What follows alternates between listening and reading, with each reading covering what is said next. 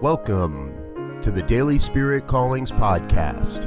I'm your host, Robert Brzezinski, and I invite you to join me every day as we explore an affirmation, inspiration, and call to action for your life this day. And today is February 10th, 2020. Here is your Daily Spirit Calling. Today I stand in complete faith, knowing all my good comes to me in grand, glorious, and abundant ways. The universe is constantly collaborating on behalf of the big vision for your life. There are countless activities and opportunities coming together in support of your work on the planet.